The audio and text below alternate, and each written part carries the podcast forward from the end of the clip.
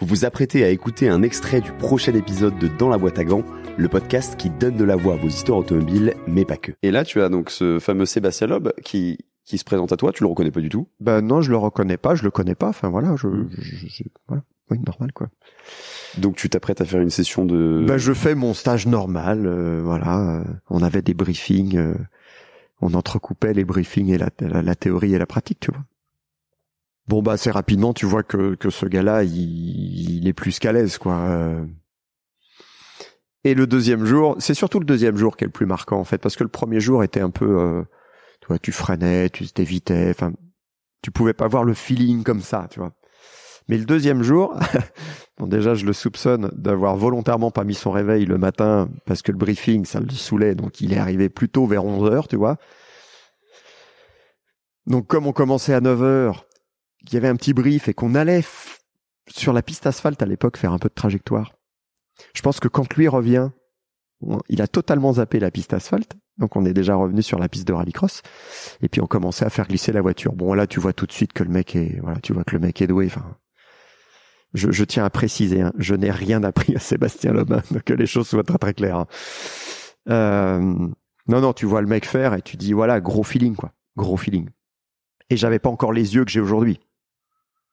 Tu vois, j'ai j'ai 4-5 ans d'expérience de mono, euh, j'en ai vu 3-4 des mecs rouler, et, j'en ai vu 3-4 déjà des, espoirs de l'année, qui avaient un côté chien fou, mais ça pouvait ne pas passer. Alors qu'en fait, avec lui, c'était sécu. C'était vite et sécu.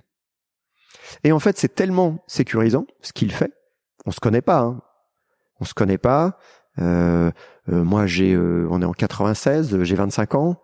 Euh, il doit en avoir trois de moins. Ah, Toi, c'est deux gamins quand même. Hein. Et il me dit, fin de deuxième jour, écoute, euh, je suis arrivé trop tard, j'ai pas pu voir la piste asphalte. Euh, Est-ce qu'on peut aller voir la piste asphalte? Je dis ouais, ouais, sans problème, euh, bien sûr. Je prends une 106 qui était là, euh, qu'on utilisait avec deux pneus réchappés, euh, un à un à deux barres, euh, l'autre à trois barres. Enfin, tu vois, on va sur la piste asphalte. Et puis là, je, je, sais pas, j'ai confiance en ce gars-là. je, je me vois lui, lui laisser les clés. En... Peut-être je fais un tour avec lui, j'en sais, je sais plus, pour lui montrer un peu le tracé. Et après, je lui laisse les clés. Et je lui dis, vas-y, roule. Il roule. Assez, assez rapidement, il enclenche. Il enclenche tellement que je lui dis, hé, hep, hep, attends, on va prendre des chronos. On prend des chronos. J'ai pas de repère. Et puis, de toute façon, nos bagnoles étaient tellement pas ISO que le chrono d'un jour n'est pas celui du lendemain.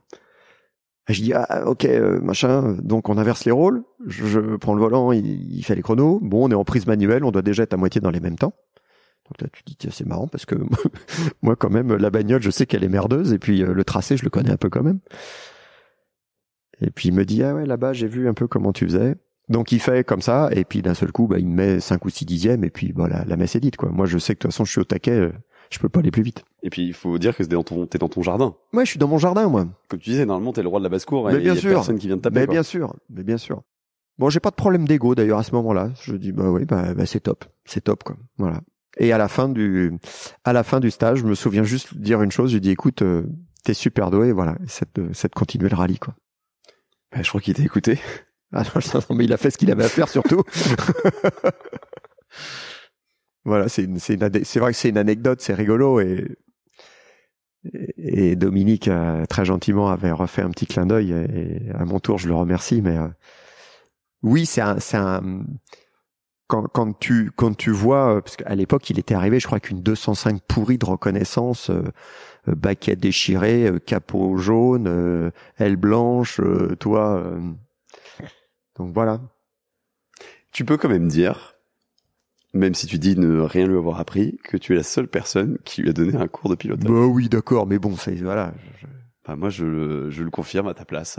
oui mais c'est voilà c'est c'est comme ça c'est tout c'est Mais c'est très, enfin, ouais, c'est une très belle histoire. Pour plus de contenu exclusif sur les coulisses du podcast, suivez-nous sur Instagram, at dans la boîte à gants. Vous retrouverez aussi la version filmée de vos épisodes préférés sur YouTube.